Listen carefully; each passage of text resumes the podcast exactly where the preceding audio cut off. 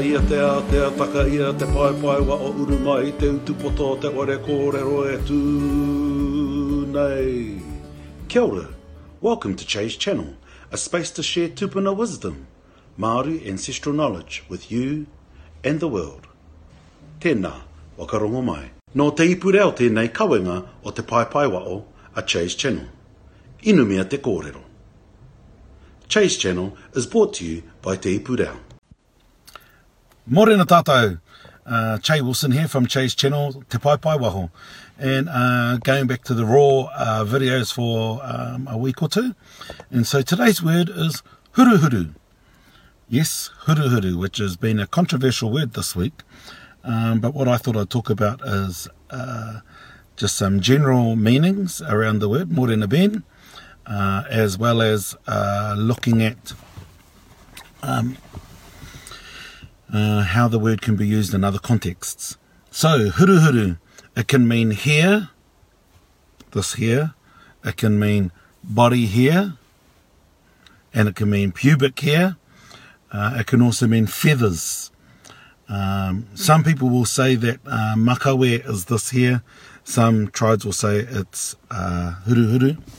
Uh, I was raised with it being called huruhuru, uh, and uh, there's been a whole emphasis on uh, body hair at the moment, but uh, more than a um, treff, uh, but there's also the key point around a kahu huruhuru, um, so a cloak made out of feathers, uh, so the huruhuru of the manu,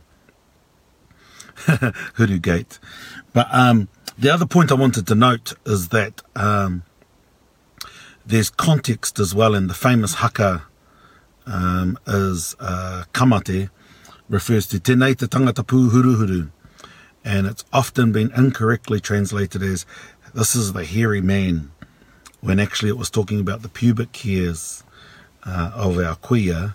But another point is pūhuruhuru is also those hairs around your fontanelle as a child. And it's also a reference to a top knot. And so it's talking about the mana of um, the chiefs that were protecting Te Rauparaha. Uh, and so it's all about context.